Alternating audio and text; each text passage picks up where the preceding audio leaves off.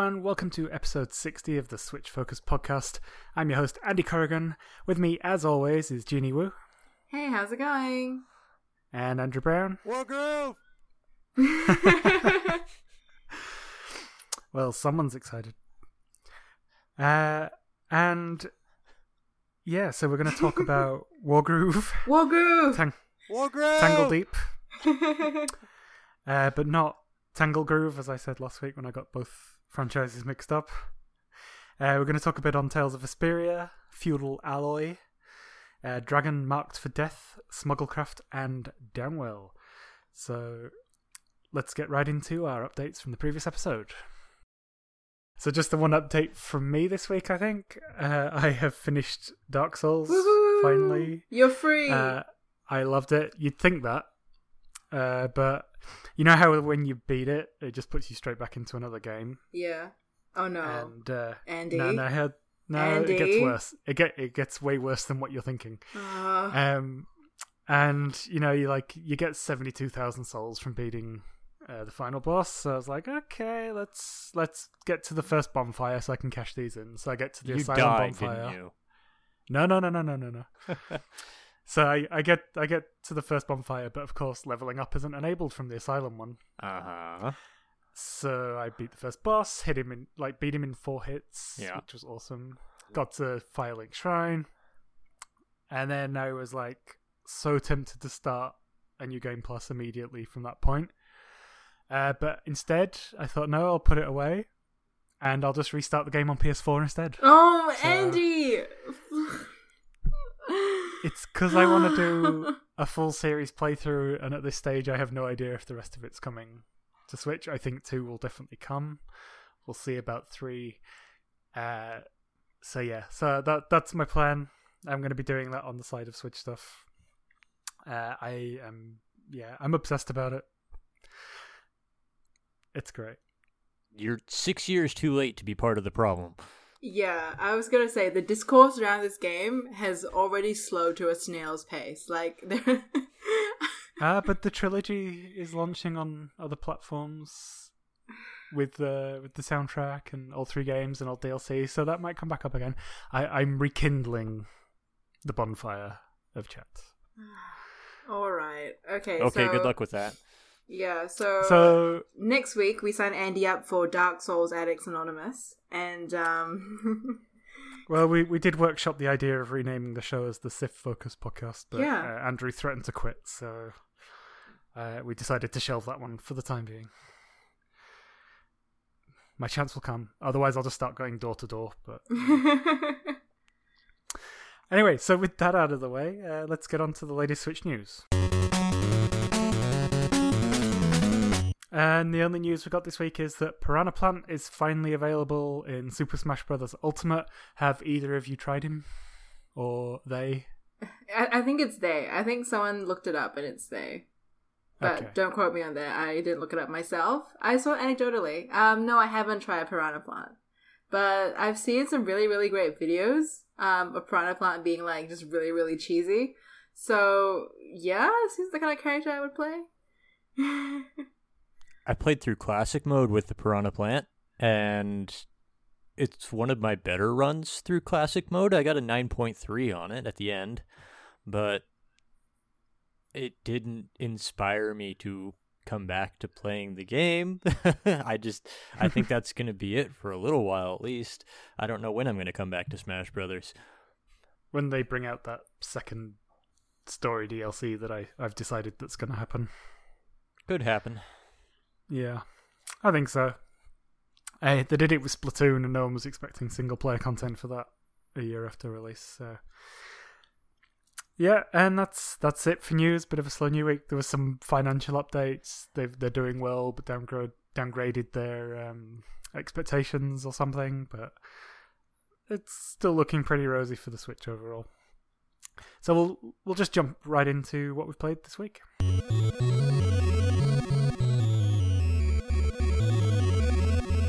Okay, we're going to kick things off by talking about Tangledeep. So, uh, we, PR were kind enough to send us three codes for this one.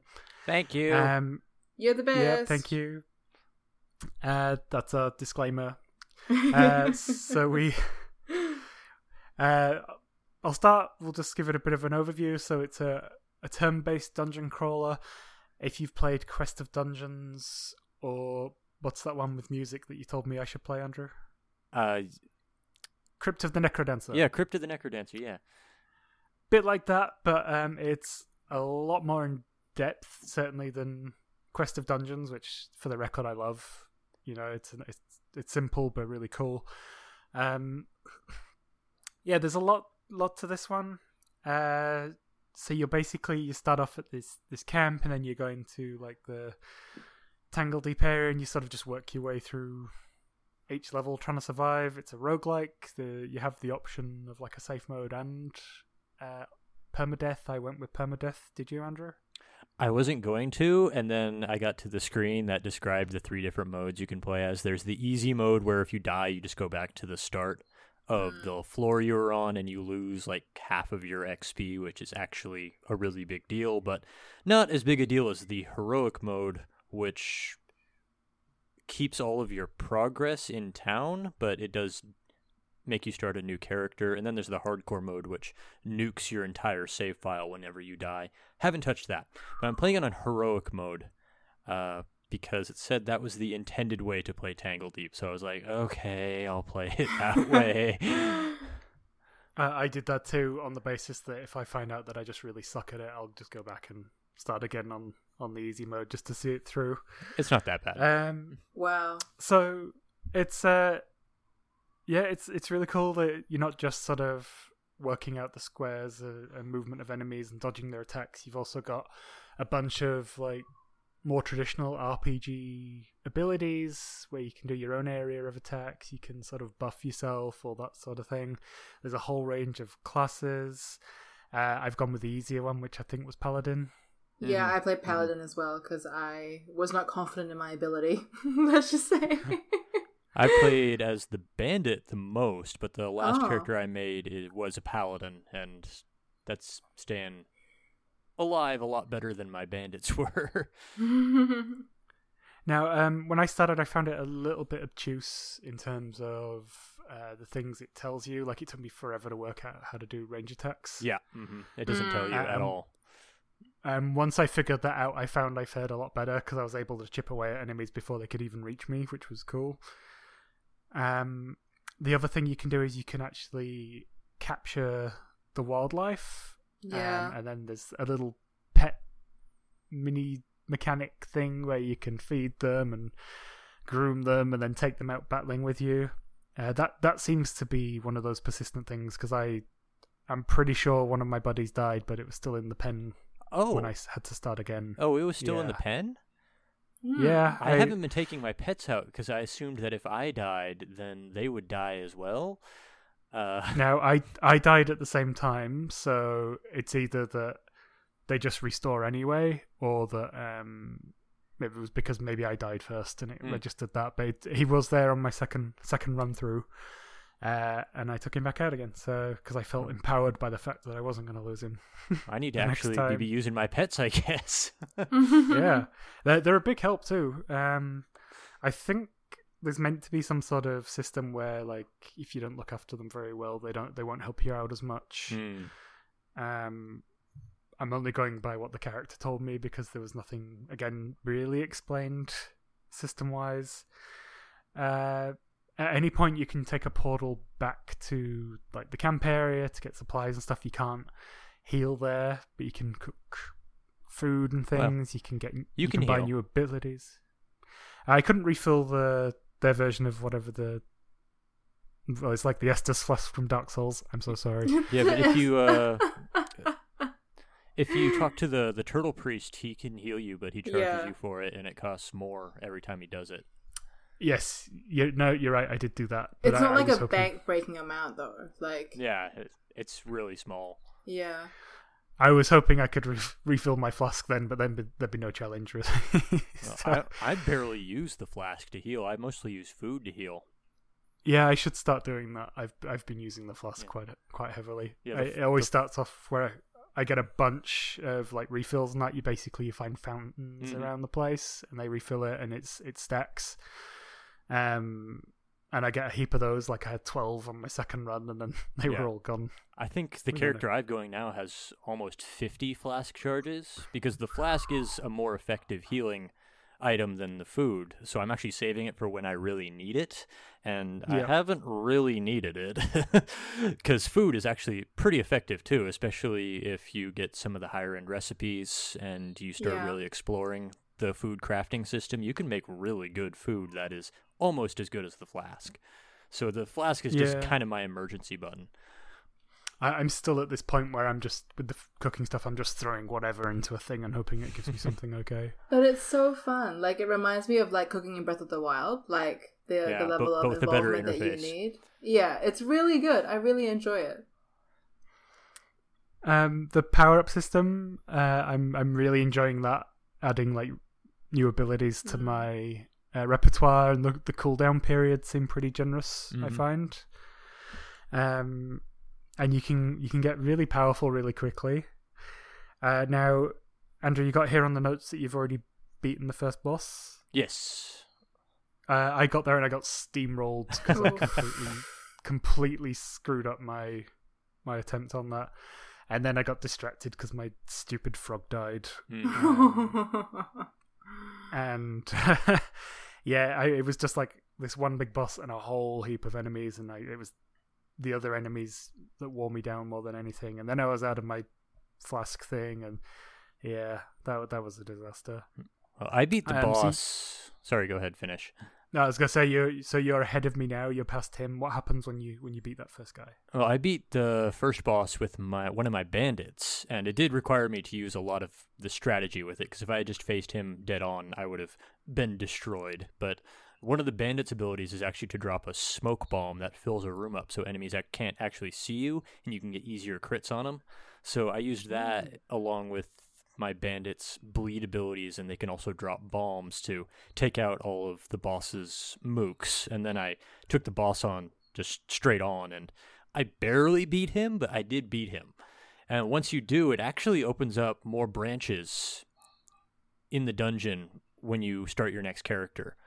Uh, because when I went back down there, when I lost my bandit in the floors even higher than that boss, and the difficulty ramps up really quickly. So my bandit got just destroyed on the very next floor, and then I went back down to the bottom with my new character, and oh, there's a new area that's opened up in that bridge you go across to get to the cave entrance. And that opens up five new floors for you to explore before the boss, for 10 total between both of the wings that are now available to you. And you also find an item on the boss that lets you activate that portal back in the camp. Maybe you saw that, maybe you didn't. It's down by the uh, by the pet handler character. Yep, Yeah. I did see that. Yeah. Yeah, that actually opens up things called item dreams, where the boss enemies, not not the boss enemies, but like the the super powerful enemies with the skulls on them, they'll start dropping keys for activating that portal, and you can actually go inside your items. And if you beat a couple floors in there and beat the boss, again, I keep using boss, but uh, beat a stronger enemy that's in those portals, it actually powers the item up. So when I went through with my paladin, doing these 10 floors that are now available to me, and doing an item dream three different times on the sword that I found, so that way it's a fully upgraded sword, I completely destroyed that boss with my paladin. He went down in like three or four hits. So there's a really good ramp up of power in this game. You just gotta put in the the effort and really apply the strategy and understanding the class that you're playing as to take down that first boss. So you can start getting access to more power so you can start handling those floors that come after that boss. I'm expecting the whole thing to happen again. I'll get up to the next boss and I'll just barely be able to beat him and then there'll be floors past that, etc., etc. It's a pretty standard gameplay loop. Uh, And that uh, going inside your items thing, that's uh, from another game. Disgaea turn-based done game. That's the one, yeah. Uh, the one I cannot get on with at all, despite like four attempts. And you know what? I downloaded it again the other night just because it was Oh, there, and I got it. And I, I, I really want to get into one. And I've I've tried three of them. It's just not happening. That's by the by. Um, so let's talk about uh, the visual style and the presentation a bit. So um, this is one of those episodes where I'm going to keep getting in trouble for having not played a thing. Yes, Andy, Uh, s- it's Secret of- happening. Andy, Secret of, Secret of uh, ye- se- Mana. okay, no, we had this discussion last time when we talked about Secret of Mana and the remake, and my Yeah. feelings are the same. I think we gave you an ultimatum that episode. We said, Andy, please go away and play Secret of Mana, and I guess you've not listened to us. So I, I, ju- I sort of just stopped at the go away part because that's what I usually get from people. I thought he, I thought he was going to say the other game, which is why I was really enraged. But yeah. you know, actually, since we Don't had worry. that, since we've had that conversation, I actually have replayed Secret of Mana, and I, I've cooled on it significantly. So that's all right, Andy. You can skip Secret of Mana. No, I do want to play it. Um, however, so it, it's got close ties visually to Secret of Mana. You think same sort of color schemes? What is it that evokes those memories for you? Not so much really Secret of Mana. That was just the one I put down because that's the mana game everybody knows. But actually, what the sprites remind me most of was actually Legend of Mana, which is a PlayStation One game. oh god, too old for me. Jesus Christ, Ginny. What? you, We're old you know- men, Andy. Get used to it. yeah, you, you guys are both my dads. That's how this thing works. Well, let us tell you a little thing about how they were back in our day. Yeah, tell me more about PlayStation One, Andrew. Uh, it was polygonal and ugly, and I, I really don't know how we ever played games that looked like that. So yeah, so it it's got a really um, neat art style. It is definitely retro. It's it's Mhm. based on SNES style RPGs. Um, what I will say is I love the gameplay stuff. I like the animations. Mhm. I hate the menu design. It's definitely a menu designed for PC. You can tell. Yeah, I find it really hard to read as well. Like it's very maybe it's just because I'm playing it on a big big screen TV, but it's just blur in my face, and it's it's kind of annoying and awkward to work around. Uh, yeah, it sort of it sort of feels like a '90s P- PC game yeah, it's menu wise. it's not as bad as Oblivion, but it's definitely a PC UI that's been abstracted onto a console. It's not very Yeah. user friendly. Um, but it mostly works once once you learn how to get around it. It's it's pretty good overall. I think it's just Mhm. that that menu design just does not do it for me. But the in-game stuff, absolutely beautiful. Uh, I love the music. Um, Yes. and I have played this one. Yes. Absolutely, one of my favorite games of all time. I did get to it late though. I played it on DS, but uh, yeah, it is very Chrono Trigger styled, uh, sort of rhythmic. Uh, yeah, really cool. Yeah, Chrono Trigger is an iconic soundtrack for good reason, but I don't know that I would say that all the songs in this are as good as that, but just the way they sound and the way they're composed and the style they're in, I would totally believe that these songs came from the same game as Chrono Trigger. Yeah, it's def- it's a clear inspiration, I think. And they're they're very explicit about that too in their development. I think even on the store pages it says this is inspired by 16-bit RPGs and um yeah, they've inspired from some pretty dang good ones. Although I'm disappointed there's no uh, sort of cover of uh, "Never Gonna Give You Up" by Rick Astley, like there is in Chrono Trigger. Yeah, that's not what Robo's theme sounds like. I know, I know with a thing, but I don't hear it. I, I hear it. It, it it's it's one of those uh, is the dress blue or gold jobbies. it's all I can. Uh, it's absolutely all I can hear. Okay, Ginny, was there anything you wanted to add on to this one? Um, not particularly. I haven't really done. I haven't really explored the class challenges. I know that Andrew, you've noted this down as a thing that you've played with.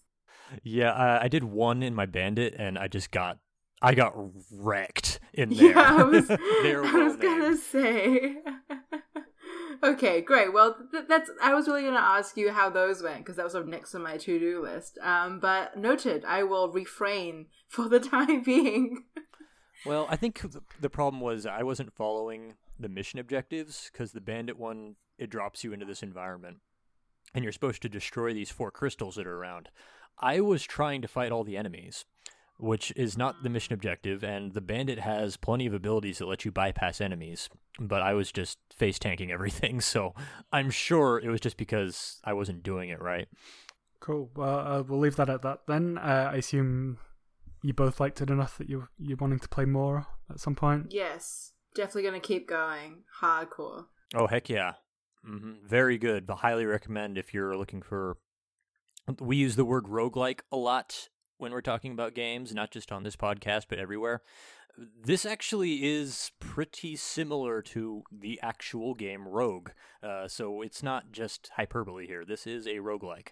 Yeah, I'm. It's one of those games where I get uh, crushed by defeat, and it sort of puts me off jumping straight back in again. Mm. Uh, so it's the sort of thing I'll play in Blast. I did the same thing with Quest of Dungeons, which I I got a couple of uh, sort of dungeon or castles into that, uh, and before I sort of fell off it. But yeah, it'd be the sort of thing that I, I'll jump in here and there, but I absolutely will keep returning to it. It's, it's just really good for like having a run when you've got nothing else else to do.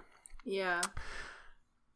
Uh, let's move on to some other stuff. So there's one on this eShop that looked really interesting to me, which was Feudal Alloy, which is sort of like a platformer with a goldfish controlling a robotic knight thing. Uh, it looks super interesting. Andrew, you've been playing this one.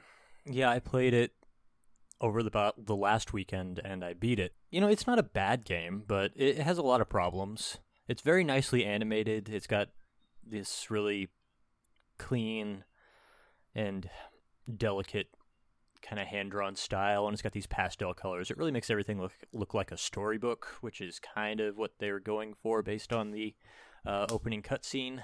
But there isn't a lot of enemy variety. You, you you fight basically the same enemies through the whole time, and they just get bigger and have more hit points the further in you get. And there's very little environment variety. I I played almost half this game before I ran into an area that wasn't grass and cliffs. That was I was very concerned for a while that was going to be the entire game, but and even then when you get into the deeper stuff it looks different, but it's the exact same level design throughout. And there's only two bosses, but everywhere else that there would have been a boss in any other game, you, you just get locked in a room with a bunch of monsters and you have to kill them. And they're the same monsters you've been fighting everywhere else in the game. Mm.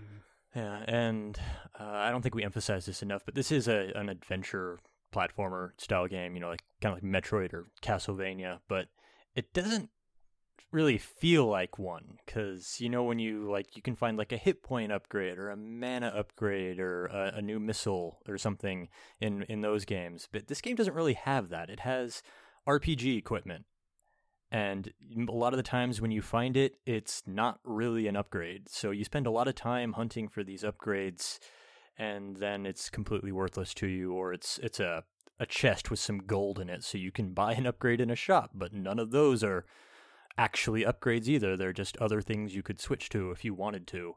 Uh, and there's like 10 hidden pendants around the map that you're supposed to find too for 100% completion. They don't do anything, they're just there so you have more things to find. Uh, it, it, just. It disappointed me overall. Uh, I. There's. There's. Again, this wasn't a bad game. I'm not mad I bought it, but there's a high mark set for this kind of game now because you got the Castlevanias, you've got the Metroids. Hollow Knight came out last year as a very similar game, and this game just did not meet that bar, which is unfortunate for it, but that's what it is. So it sounds like a an okay game. It just won't blow your socks off. Wait for it to be on sale. Yeah. Cool. Nice looking art style though. Um, and another one that I'm desperate to play. I'm just not haven't just haven't got the time at the moment because of my Dark Souls adventures. and whose fault is that? It's entirely mine. I'm I am aware. I know. Self inflicted. But I can stop anytime I want. Sure you can. I just don't want to. Um, so Tales of Vesperia. Uh, I bought it, just waiting for that window. But I think I want to get rid of some of my other RPGs first that aren't Dark Souls too. Um, so, Andrew, have you played this one previously? So it's obviously the remastered version. Uh, came out on all platforms recently. The only other Tales game I've played was Tales of Symphonia. So everything that I understand about the Tales series is based off of this game, which is actually very early in the Tales lines of games, and I've kind of missed all of the evolution that's happened between uh, where we're at now and where we're at Tales, Tales of Symphonia. So What I'm about to say will probably be very controversial with longtime Tales fans, but I do not like the free running system in this game. Really? I hate it.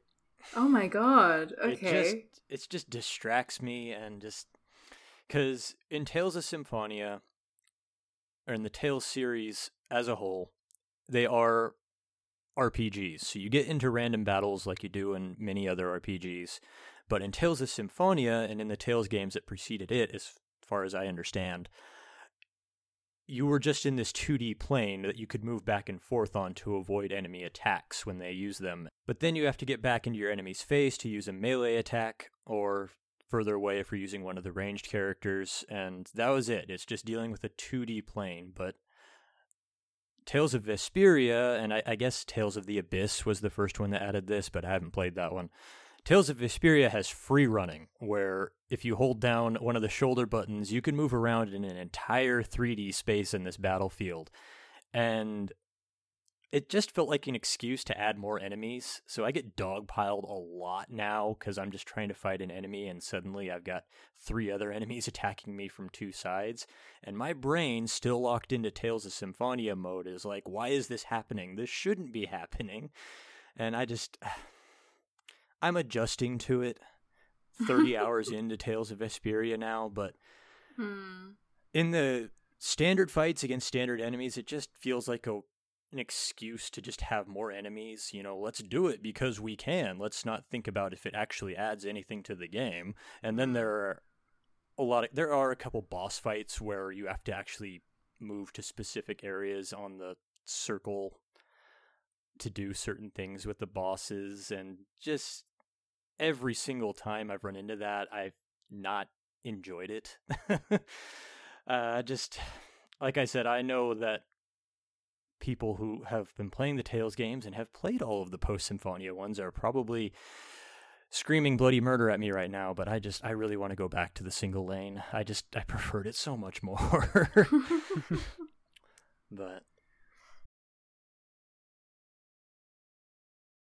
game, especially Yuri, the player character, he's a really interesting player character because he's he's a bad boy, but he's actually a bad boy. He does some stuff. You're like the first time he does I'm not going to say, but the first time he does the things, I was like, did that just happen? Oh my god. And then he does more. I am totally into this game just based on Yuri alone. Uh I, I still have a lot to go through with it. Tales games are they're JRPGs. They're hmm 50 to 100 hours long. So I don't know when I'm going to finish this, but I'm totally into it. I'm going to stick with it. Nice. So, uh, Ginny, you've been playing a game called Dragon Marked for Death. Was this the one we talked about last week that has the confusing purchasing? Yes. System. It's not confusing, it's just unnecessary. Yeah. Confusing and unnecessary. That is the one. um, that's been solved now. Obviously, there's DLC uh, to purchase the characters that are not in your game. But at the time of our discussion, uh, we weren't aware of that. So you can buy one version and buy the characters for the other version as DLC. That's fine. Um, hmm, Dragon Marked for Death is in a strange position for me. Um, mainly because, do you guys remember playing Metal Slug? Yeah. So it's kind, yeah. So it's kind of like the mega. It's kind of like a Mega Man Zero Metal Slug esque two D um, platforming experience. And the reason why I use the Metal Slug comparison is just the frequency of enemies and the way the enemies uh, attack and sequence and kind of move Hmm. around. Like it's sort of like a relentless, continuous wave. Um, so it, it's not so much like I suppose other 2D platformers by Inti Creates, which uh, focus more on maybe the platforming than the actual like skirmishing. This game is incredibly heavy on the skirmishing. Um, and enemies, you know, things like projectiles that come from off screen and demolish you, like like the good old Metal Slug days, like when you're like smashing the arcade table, going where did where did that nuke come from?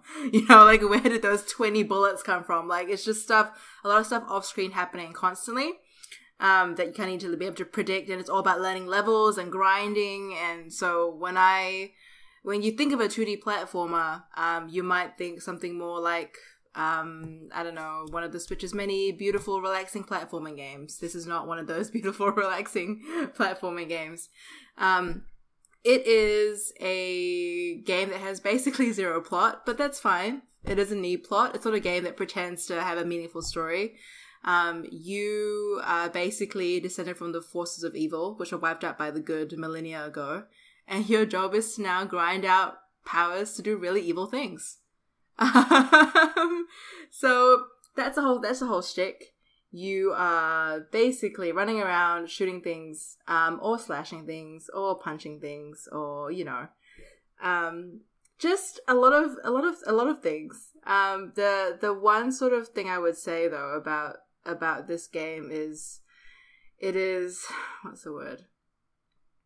It's frustrating. It is a grind fest. Like if you play a JRPG and you're like, "Oh, I'm grinding." You know, if you ever thought, "Oh, the last 40 hours of Lost Sphere, oh, what a grind." Have I got bad news for you guys? This is just constant grinding. You're literally replaying levels. You're literally replaying levels at hard difficulties. You are doing the exact same thing. Like if you memorize the map you are set. You will speed run the same map 25 times over for experience. Ugh. Like that is the level of grinding that we're at. Because while the game's curve is seems decent for about the first 10 or 15 levels, that kind of gets cut in its tracks. Um, but this only happens if you're playing single player. I cannot stress enough. Single player, multiplayer are vastly different experiences. Multiplayer is vastly better.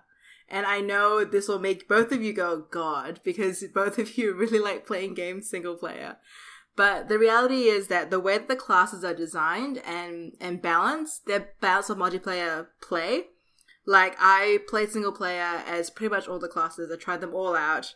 There's a really, really tanky warrior class who does pretty much no damage, which makes boss fights in excruciating slash impossible.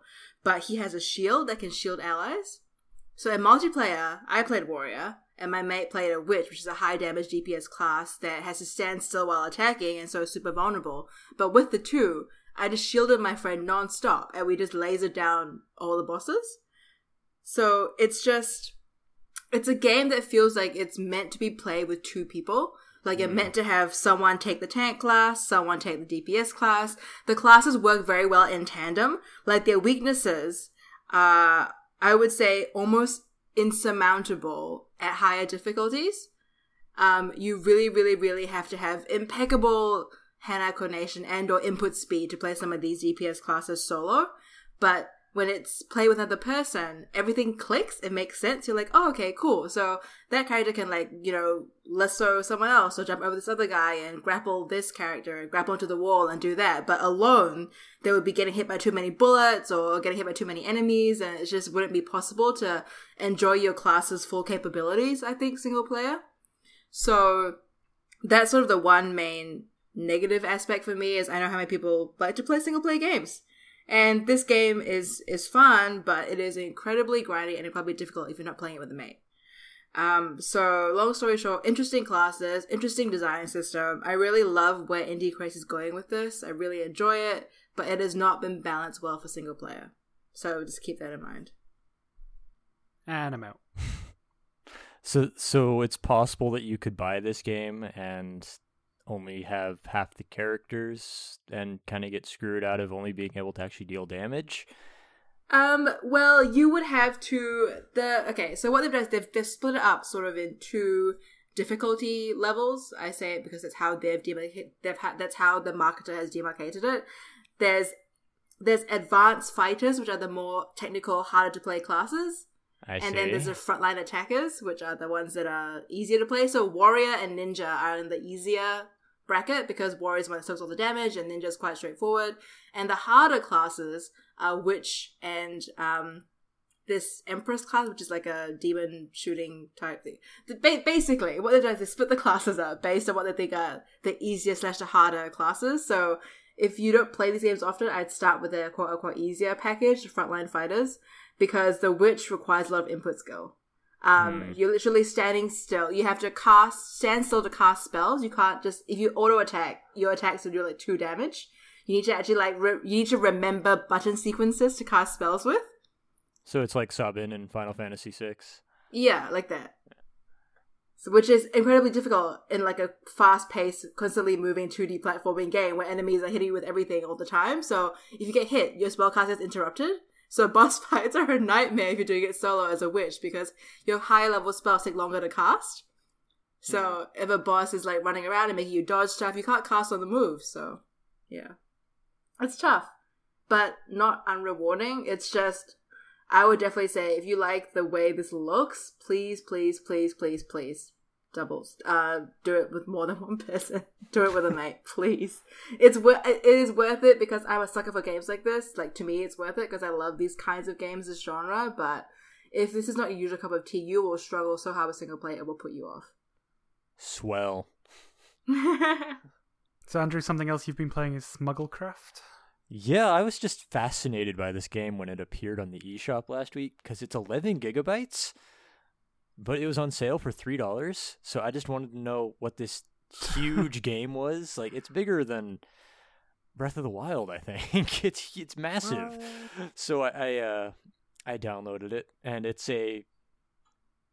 I don't want to say it's procedurally generated because I don't know that it is.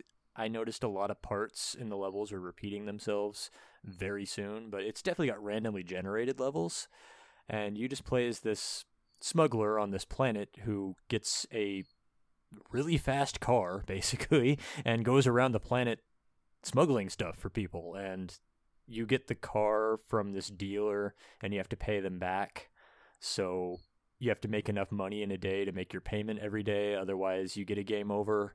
And then you can also use any money you have left over to upgrade your car so it goes even faster and you can do better smuggling jobs. And then every so often, you'll get a story mission that advances this plot line on the planet of some kind of oppressed people. I had a I had a hard time following it and really keeping track of who the good guys and the bad guys were. It seems like a really good time filler game because all the levels you go through are randomly generated and it's it's just a, a car racing game where you try to get to a checkpoint without running out of time or as fast as you can depending upon what the scenario is. And you know i paid three dollars for it. Uh, it's actually on sale from its usual price. I think its usual price is twelve dollars but uh, it was on sale for three dollars so that was why i grabbed it. And uh, I, I I don't have a lot to say about it past that. I neither like it or dislike it, but uh, looking at how much money I owed my my uh, loan shark, I guess, uh, and how much I was paying him every week, like three hundred to four hundred, and I was still owing like fifteen thousand credits. and when I got to the end of the time that I was playing, uh, I think that's a game that goes on for quite some time. So, you know, if you're looking for a time filler game and you want to just drive without thinking, this seems like a good candidate for it. It just sounds like Han Solo's arc with uh, Jabba the Hutt. Uh, yeah, maybe. um, Okay, uh, and the, before we get on to Wargroove, which is undoubtedly the big release this week, uh, Downwell also released, which is uh, super cheap. Uh, it's widely recommended, but I just look at it and I just don't think it's my type of game. Yeah. Um, the premise is that you're going down a well, as the title suggests, and you've got uh, guns on your feet, is what I get from it. yeah. You can also uh, kill enemies by just landing on their heads, and you can actually get kill combos going by dropping down the well and killing enemies and bouncing off their heads or shooting them with your guns. And the further you can go without actually landing on solid ground, you get your point meter going higher and higher. And there's stuff you unlock like new skins for the graphics and new characters you can play as, which slightly alter how many hit points you have or how the character falls, but it's three bucks and it's a really fast, you know, arcade style game. So it's one of those games where you can just play it for two minutes when you have some time. But it, it you know, uh, if you're gonna play that, I recommend Night Terrors, which came out back in 2017 and is still fantastic. And it was actually on sale for 99 cents at the time of this recording. But you know, Downwell is a cult game for a reason. Uh, it's not really my game, but playing it, I totally get why it has the status it does, uh, and it's out there. So, you know, if, if you're into Downwell or you know anybody who is into Downwell, go for it. Sweet. Uh, okay, now the big one, uh, Wargroove. Yeah, So- Wargroove, War Groove, Wargroove. Sorry. Uh, Ginny has had the benefit of playing it for, for review long before us, I think. Not long before, or maybe longish before. It was like two weeks. I'm still mad. it is, it is, it is really good. Um, I don't, I don't know what else I'm supposed to say apart from it's really, really good. But it's not like Fire Emblem. Let me just get that out of the way first of all. Okay, Um, and let me just let me just get a disclaimer out of the way as well. I have not played Ad- Advance Wars ever. Ah, Andy, Um, stop it! You're hurting me physically. Come on. So my my only comp- point of comparison for this game is the same developer's other game, which is Fire Emblem. So, nah.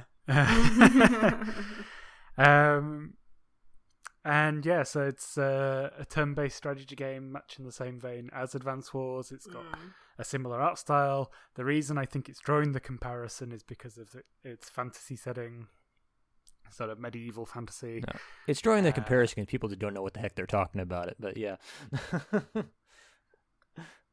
no, it's more fair than that. It's just not Advance Wars as much of a reputation as it has. It was a Game Boy Advance game, and it was later a DS game, and it was a strategy game. So you know, not many people played it, which is fair enough. But people missed out because Advance Wars was awesome.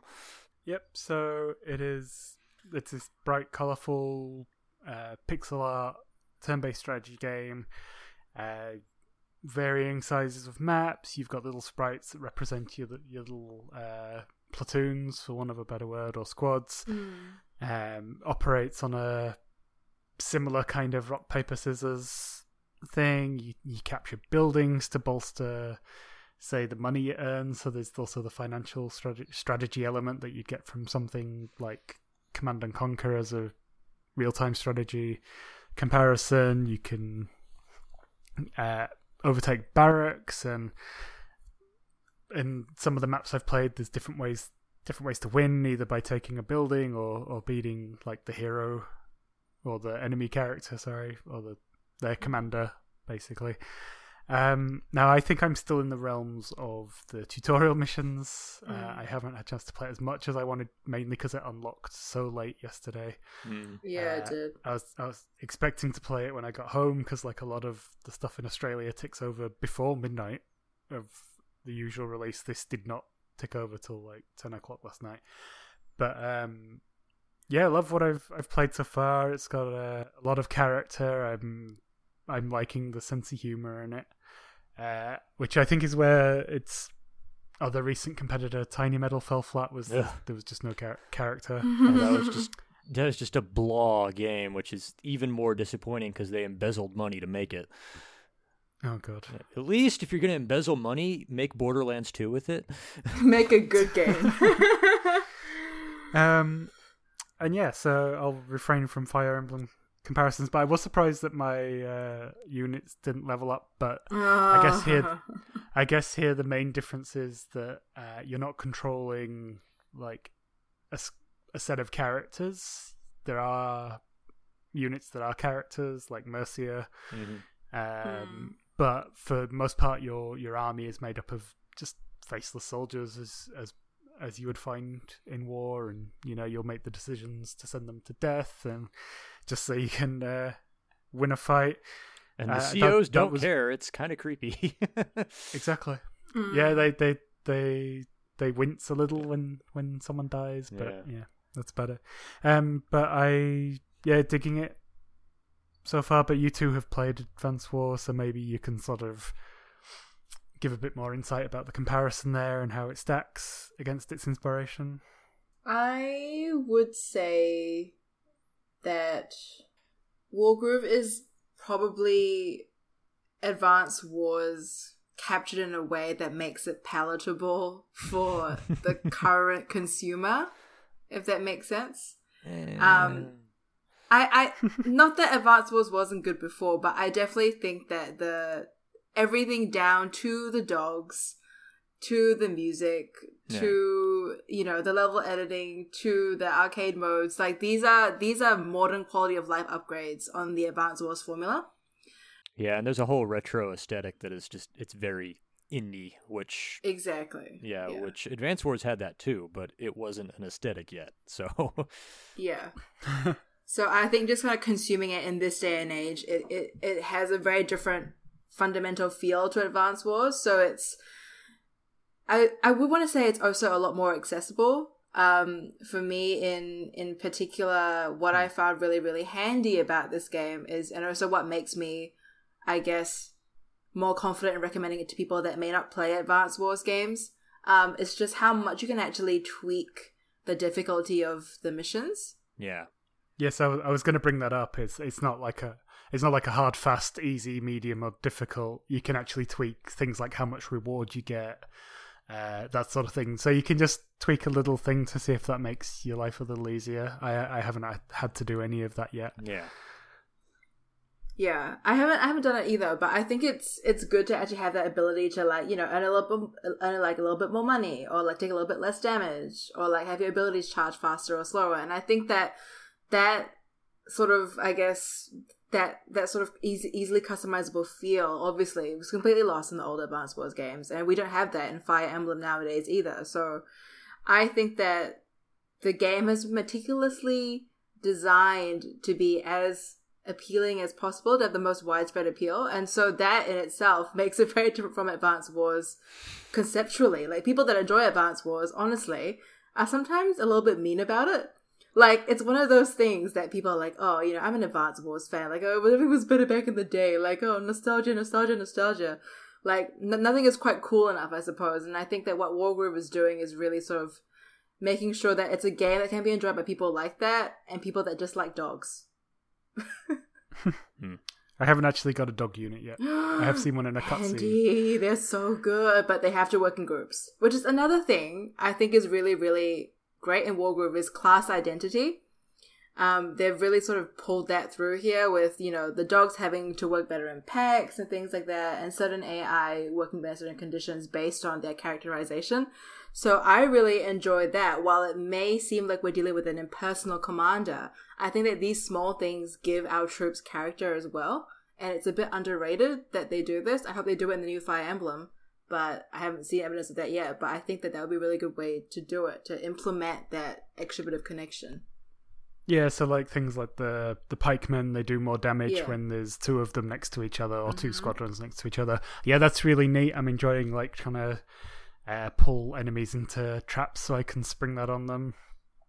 Um, the other thing I was going to mention as well, like part of the reason I wasn't going to buy this was because my thought process was I love Fire Emblem. Fire Emblem is coming this year. Do I really want to? We don't know when that's coming out yet either. No. Do I do I really want to risk you know like getting this and then having to drop it later down the line? Um, but they they are absolutely two completely different beasts um, my experience with Fire Emblem as well, I actually do tend to care a lot about a lot of the characters, and I play with permadeath on in that, even though I tend to reload my saves quite a lot. Let's keep that one on the down low. dirty save scummer. Yep, guilty as charged. Um, I, I I like the idea of the permadeath thing more than I like the reality. but yeah, I do tend to care about the characters, whereas this is more just based on it, it, the story focuses on one or two core characters, and then the rest is just about the strategy, which makes it way more accessible than a Fire Emblem, I, I think. And I, I, think that's really cool, uh, and that's part of the reason why I ended up yielding and, and getting it because like, I definitely had an interest in it. I just didn't know if I had room for both of these games in the year, and with Valkyria Chronicles Four, I still haven't beaten. Yeah, um, I should so... go back to that one one of these days it's it's one of those I'm looking through my backlog and it's just like, oh yeah, that's still there. Oh, oh yeah. yeah. and it's like 50 hours long. Damn. After Tales of Vesperia, maybe I don't know. There's Final Fantasy Apocalypse coming in April, so. yeah, uh, and Final Fantasy VII is coming soon. No. So I'm great, like great. I'm gonna have to buy and play that again because I will. Mean anything. Uh, Andrew, you haven't spoke much about it Uh, general thoughts. I've only played Act One of the story, which sounds like maybe as far as you got. I'm about to go into the gloom wood in in the story mode, but at that point I unlocked Mercia's arcade mode, so I was like, oh, I'm gonna go play that.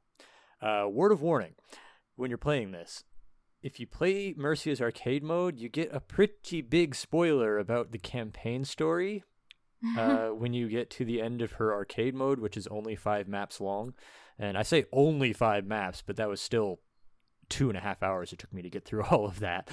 Uh, but just to be careful of that if you are really into the story or you just you don't want to be spoiled. Uh, avoid the arcade mode until you finish the campaign. But my read on this was a little different from Ginny's. You know, I didn't disagree with anything she said, but uh, I saw this as kind of fixing all of the things that were broken in Advance Wars because, as much as I love Advance Wars, especially Advance Wars Dual Strike, was one of the most broken games I've ever played. Uh, you could do really dumb things in that by just setting your COs and your units up right, like winning in a single turn from halfway across the map by using Eagle and Sami together. Uh, and the less said about Colin, the better. Uh, but that was Advance Wars Dual Strike. And after Dual Strike came a game called Days of Ruin, which completely upended Advance Wars. And not just in terms of the theme and the tone, it was a much darker game, as you probably tell from the title.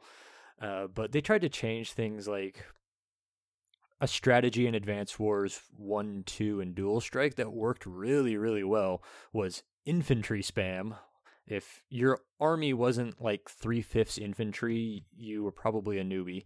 Uh, and Days of Ruin tried to address that by giving each unit like a veteran status where the more kills they get, the stronger they get. So that way, if you're up against somebody who's just flooding you with infantry, you end up with stronger tanks.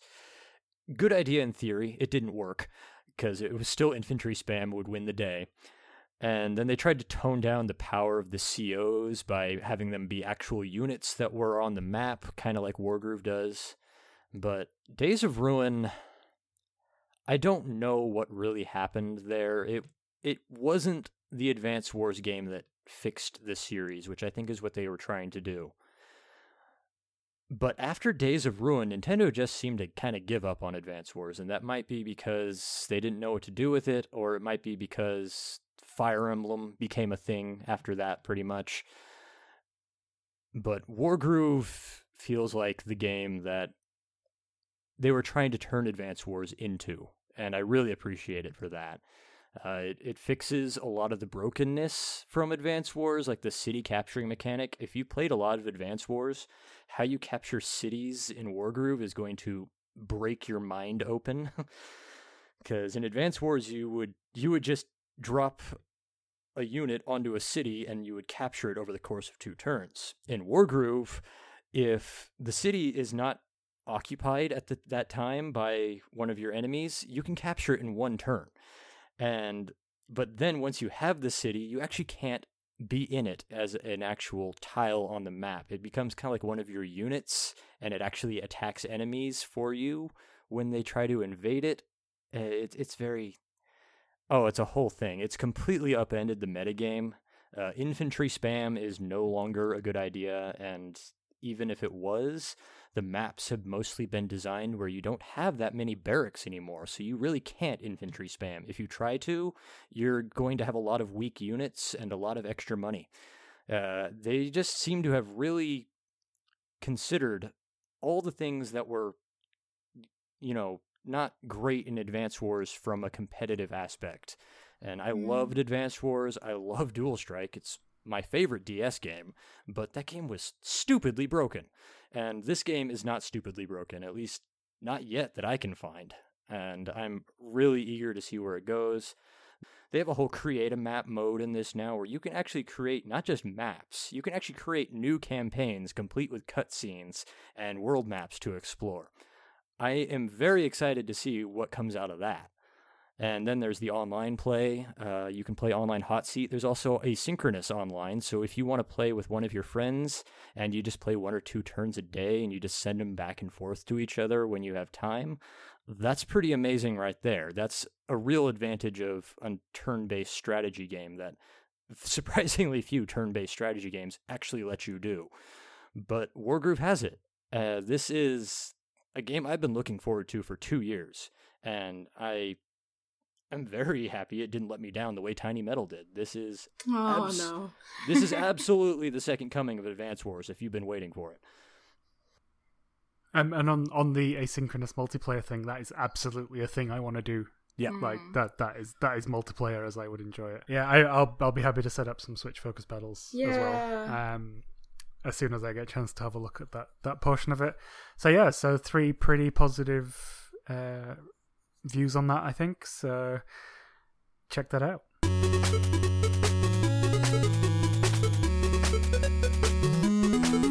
Okay, guys, what are we playing in this coming week? I am gonna try and get to Tales of Vesperia because I really, really want to, and everyone on my timeline has been tweeting about it, and I feel so left out, and I really want to play it. It's so Um, good. More Wargroove uh, because again, I cannot stop, and more Tangledeep. So basically, a rerun of what I was meant to slash have played this week. It's just been a really great start to February, I think, game wise for the Switch, and it's just been spectacular. I'm going to be occupied for weeks to come. You know, same three games for me, unfortunately. Uh, we'll we'll talk about something next week. I just don't know what. We'll figure it out. Um, I am in between playing more Dark Souls, thinking about Dark Souls, and talking to people who don't care about Dark Souls about Dark Souls. Uh, I will be playing a lot more Wargroove because that has definitely hooked me. It, my cl- it, I'm still early in, but the claw's definitely in.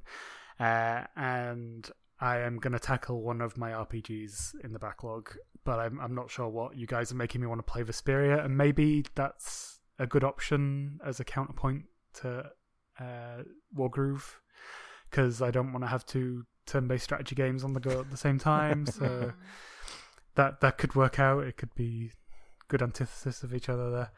Um, and yeah, I think that's about it.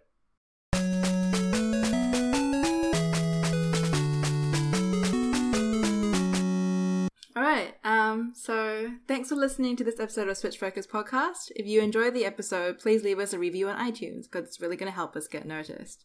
You can also listen and subscribe on Stitcher, TuneIn, and other podcast services.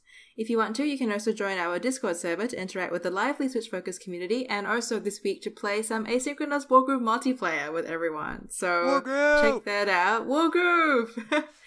um, you can also follow us on Twitter, YouTube, Facebook, and at switchfocuspodcast.com for updates, news, and other content. We're going to leave you links for that in the show notes. If you want to support the show, you can also buy us a coffee. I'll have the details on our website. Um, people can follow us individually. Andy is at Flame Roast Toast. Andrew's at Play Critically. Also streams at twitch.tv slash Play Critically. And I'm Ginny at Ginny Woes. Thanks again for tuning in.